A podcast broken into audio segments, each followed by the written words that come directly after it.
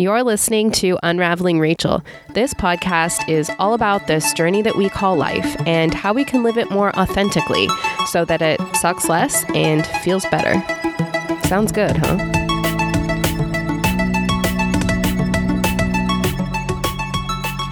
Hi there, my friends. Today is Monday, December 30th, the last Monday of 2019, the last Monday of the decade and we are through the holidays, which I am so grateful for. I mean, we're through Thanksgiving and Christmas, which are the kind of stressful ones for me, honestly. Not Thanksgiving so much as Christmas. Like after Thanksgiving hits and there's all that ramp up into Christmas time, by the time Christmas is here and done and all the the family stuff is finished and everybody's done freaking out over parking spaces and buying things and all of that. I'm just pooped. And that's kind of where I'm at today, feeling really pooped.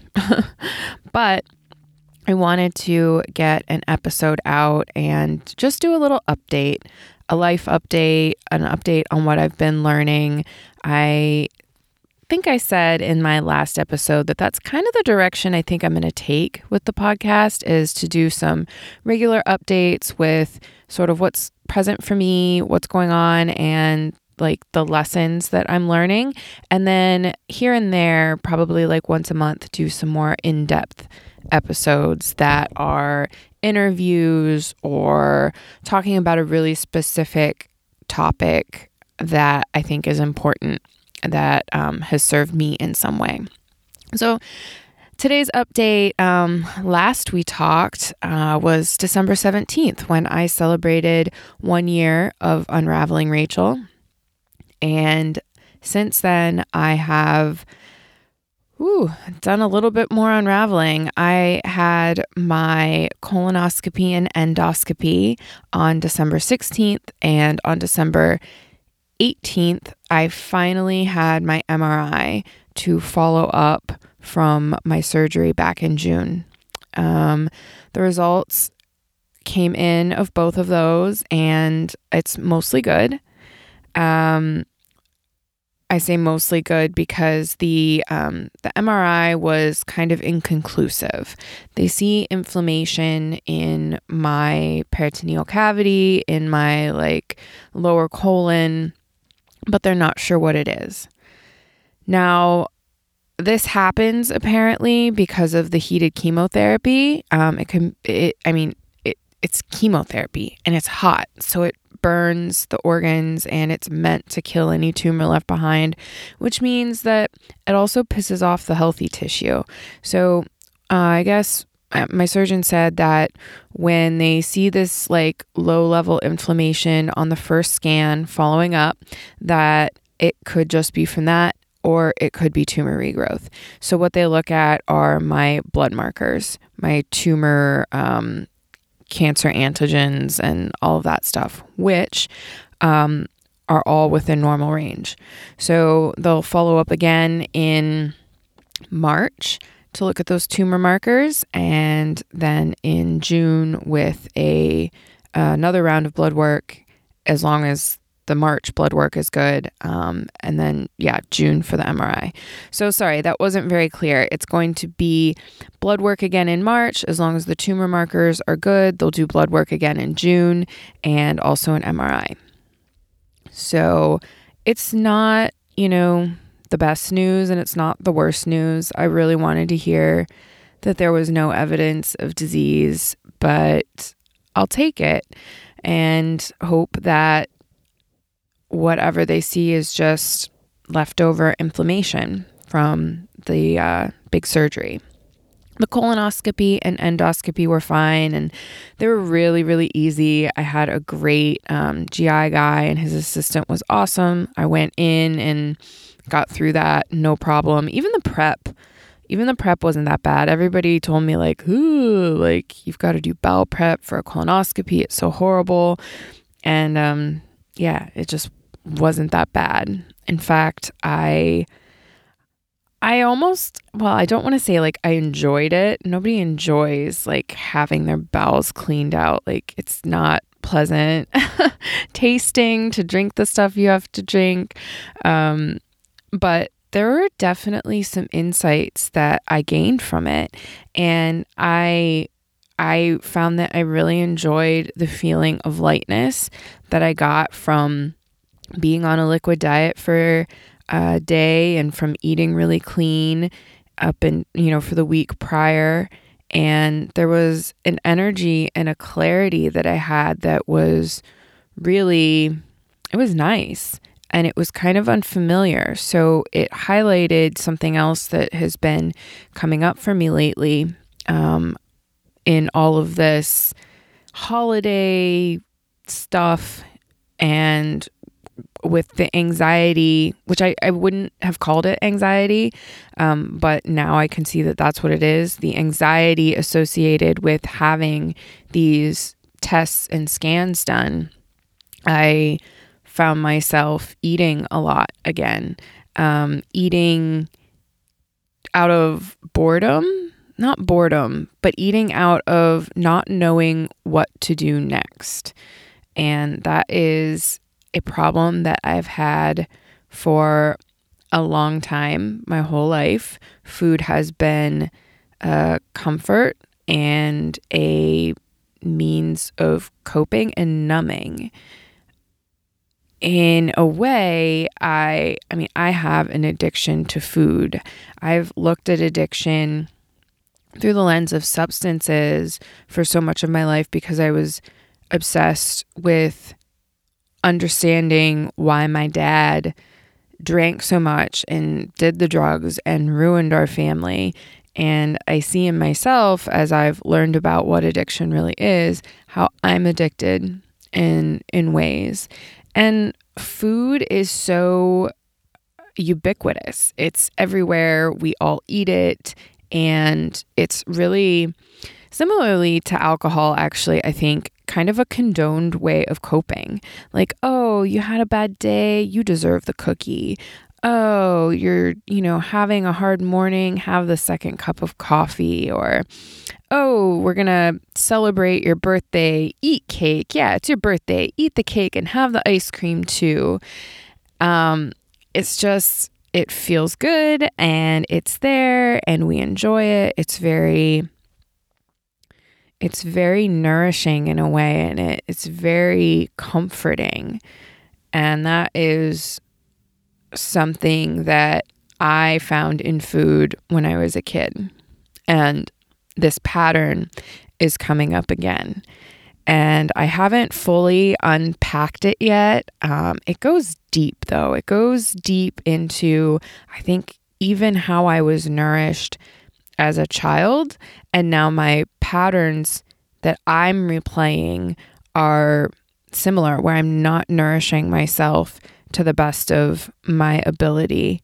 And um, that's something that I we'll talk about as I unpack it for myself. But there's just a little a little taste of it right now. Huh?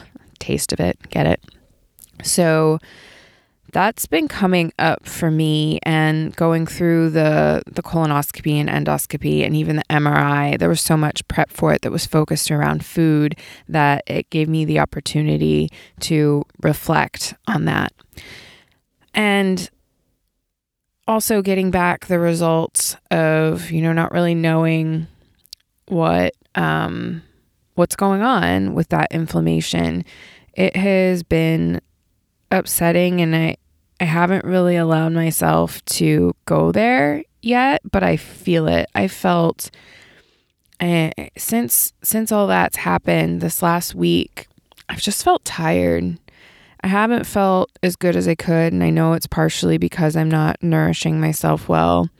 Um, I've felt like I'm going inward more, and also a fear that I'm not doing the things that I want to do again. And I had this realization that this is exactly where I'm meant to be. That this feeling through it and and finding finding my way through it and looking at those patterns and the lessons is doing what I'm supposed to be doing. But I have like these big ideas that I am supposed to okay, well, like I I've looked at mortality and so it's kind of like lit this fire under my ass to do things and make the things I want. And I have all these ideas and I want to do them all now. And it's creating this impetus that is in some ways good, but in other ways, really, I think unhealthy because it, I can't do it all now and it's not meant to all be done now. But there, there's a f- fear motivating me to feel like it has to all be done now. And it's just not it's not true and it's not possible. So I'm learning again to slow down. I, I think that oftentimes that's what illness calls into our lives is learning to slow down. And I slowed down for the surgery and it was uncomfortable. it was really uncomfortable and depressing. And through it, I was medicated. So I think medicated, being medicated on the opiates was very good and also kind of not because it took me away from what was really happening. And um, I kind of, once I was well enough to get back into like quote unquote the swing of things, I actually did have to go back to work.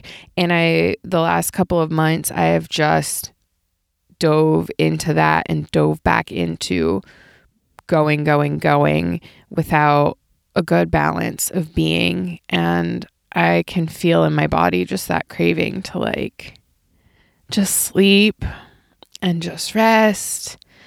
And I, um, there's a part of me that feels like I can't because I have to work and I have all these things that I want to do. So I'm figuring that out. How to balance it. I think that that's a question that we all ask ourselves um, because we all feel busy and our world expects us to be busy. And there's such an emphasis placed on doing and producing and our our lifestyles and our livelihoods in many ways depend on it right? I've got to go to work so that I can make money to pay my rent and to keep my health insurance. But um, something else that being sick has taught me is that life figures itself out.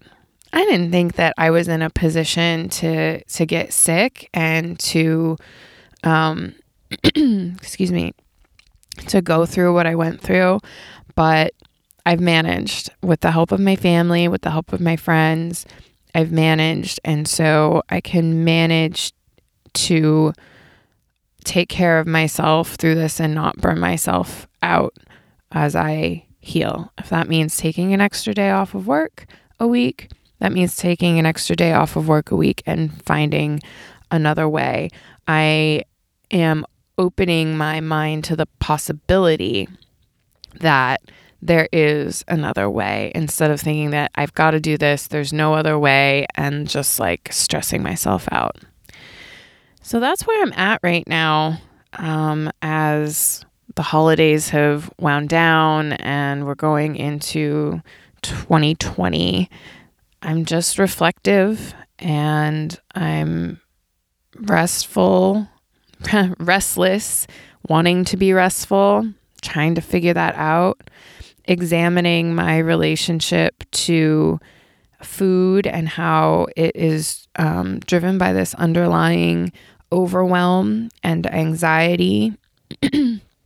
I've gotten back into meditating because I know that that really helps bring the element of mindfulness in.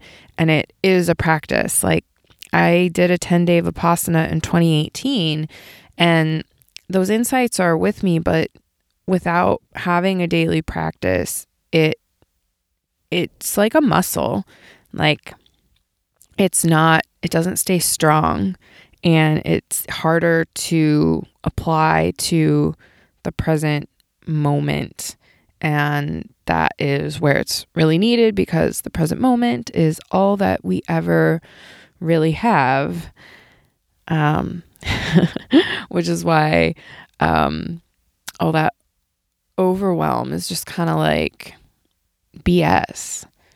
It's not, none of it is like it, it doesn't matter. It only matters what I do right now. So choosing to just do one thing um, is progress instead of obsessing about all the things. And that's what I find myself doing when I'm in transition periods. And that could be um, not so much anymore getting up in the morning because I've established some sort of routine. But sometimes, sometimes it's like, oh, well, do I shower or do I work out? Or should I have my cup of coffee first? Like, I'm really thirsty. Um, so I'll have water and then I'll shower and then I'll do this. And, but I also wanted to go for a walk, but it's not sunny yet. And like, all these thoughts can just like flood my head in the morning. But if I just get up and get moving, it's like then the one thing at a time kind of naturally flows. And for me, that's been either getting up and having water right away or showering and then meditating, journaling, and and walking and having coffee somewhere in there with it. Um, but it also comes at times like when I'm getting home from work or getting home from an errand. It's like, okay, what do I do next? And what's going to be the most important? What do I need to do? What do I feel like doing? And then sometimes I just find myself like with my hand in a bag of chips or snacking on nuts or eating fruit. And because it's like I'm doing something then.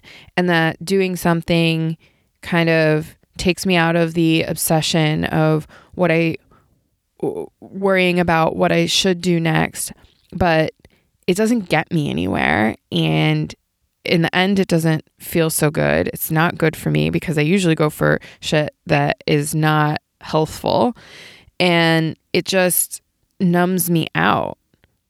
It's a substitute for being in the discomfort, the pause, the uncertainty, the the um the unknown, really. And I know that if I just, instead of acting on that and going mindlessly into that coping mechanism, and this is where the mindfulness comes in, being aware in that moment of what I'm doing and seeing my patterns, that if I, I can then choose because the moment that I notice it is the moment that I, that I can shift. The moment we notice anything is the moment that we can shift I can choose to step back and do something differently. Um, and I, I think really, like I just said, like I can choose to step back and do something differently because I'm obsessed with doing. I think it's just stepping back and being and breathing and feeling into my body that I need and that my body knows. I know that my body knows because I felt the in- the the unmistakable feelings of knowing in it before i just am so go go go often that i don't take the time to check in with it which is why i'm super excited for this workshop that i found i i was actually ruminating over over my lack of um, uh, movement practice one morning and I was like, okay, I'm to see if there's a yoga class at the studio next door. And there wasn't. But there's a workshop coming up um, about polyvagal theory for somatic movers. And I just felt like, ooh, ooh, I want to do that because I know a little bit about polyvagal theory and how it, like, I know I don't know enough to explain it and teach it and and explain it all to you right here. Um, but I know that it's really important in creating a calm and grounded body and a healthy nervous system so that we're not full of anxiety and that we're able to feel the feelings in our body and um, feel safe and connected and really expansive in the world instead of depressed and fearful and overwhelmed and and all of that so tending to the um, vagus nerve and nourishing our system is really important. So I'm excited about this class because I want to learn more. I, I want to understand my body better. I want to really like live in it more and and be more attuned to it and less in in my head. That's another thing. I've been this last couple weeks i've I've had a headache on and off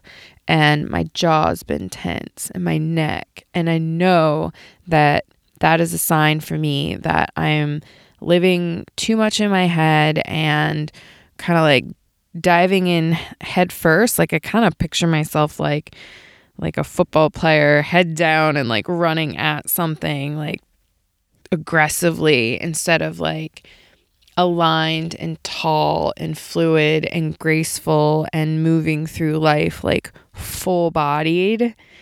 Um, that to me is what I I picture when I think of like this healthy embodied lifestyle. So that's happening at the end of January, and I'm super excited. It's being run by this woman who I've never met, but I've exchanged some messages with her, and she seems absolutely wonderful. Jennifer Seymour. I might be messing up her name, but um, yeah, it's it's gonna be a cool class. And if anybody here in San Diego wants to join me or um, anyone in Southern California wants to come and check it out, I'd love to experience it with you. I will share that in the show notes and also over on my Instagram. Um, so yeah, just an update episode. That is what is going on. I've got to go to work today. Work has been challenging. I mean, I work in retail and I love the place that I work and I love my job, but um, just the holidays have a, a thing for me, um, or I have a thing for the holidays. they have meaning attached to them and all that and stuff I probably haven't sorted out, and maybe I could work on reassociating, but um, yeah, blah blah, maybe next year. um, going to work has been just kind of like, ugh, felt ugh, like a hard transition. And so I've been reframing it and thinking like how does this how oh excuse me how does this continue to flow with my day? How can this help me? How can this serve me? What's in it for me? I mean other than the obvious paycheck. And um, like who might i meet? And um, how might I make a connection? Like what what am I there to find? Going into it with curiosity. And it's been cool to see how that how that's worked. Um, I ran into the nurse from my surgery. Uh, it was right before Christmas, actually. I ran into her. Uh, I was bagging, and I just she she spoke, and it's like I knew her voice and I looked at her face and I I knew her. And it was like I can it was like I could feel the gears in my head moving. Like how do you know her? Like like my brain was going through this like all these data files of faces that it knew.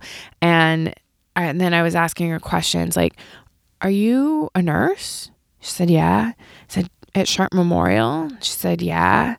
And so I was like, Okay, ICU or oncology? She said, Well, no, but I, I work with a lot of oncology patients. And I said, Eliza. And I looked at her and like I looked into her eyes and I remembered her smile. And she reached over for my hand and squeezed it. And my body remembered that squeeze. And this is like this is what I mean about the body being so smart. Like, I know that it's smart and I know that it has an innate knowing, and I know that it remembers and understands things that our minds can't. We think our minds are so in control and so all knowing, but there's there's levels deeper that um, we don't have this conscious control over. She squeezed my hand, and I remembered that because when I went into surgery, I was so scared and and and nervous. Like I was afraid that I wouldn't come out. And she I was also worried because she was the only nurse in there and she she said it's the it's better that I'm in here and it's just me. I've been working with Dr. Barone for 14 years. I've done this surgery so many times. I know exactly what's happening. And if someone else was here, like there's a higher chance of error. I've got you. I've got this. Dr. Barone's amazing. You're going to be okay. And she she squeezed my hand several times just this she's got this firm like confidence and this knowing and this loving and oh, I was I was tearing up at work just like I am now and had the biggest hug and we got a selfie together and um it was it was incredible. so incredible.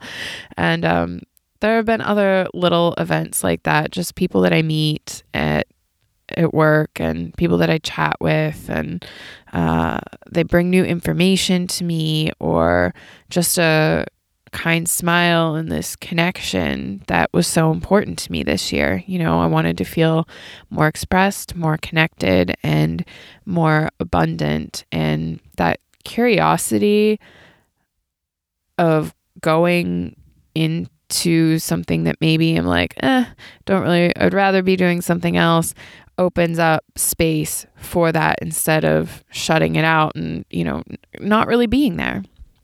So, um, that's probably the biggest lesson that I've found in general since getting getting sick um, is that showing up just as I am really feeds me the most and um, fuels me and, and opens me to that connection.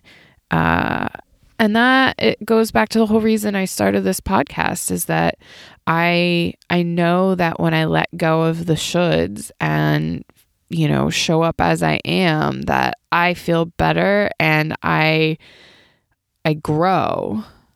Um and I I love more and I feel love more. Um so that's a, a big part of my commitment to to wanting to sit down and just do these podcast updates and just show up as I am because I think it's powerful for uh it's powerful for me to do that and I think that I found for me witnessing other people do that is powerful.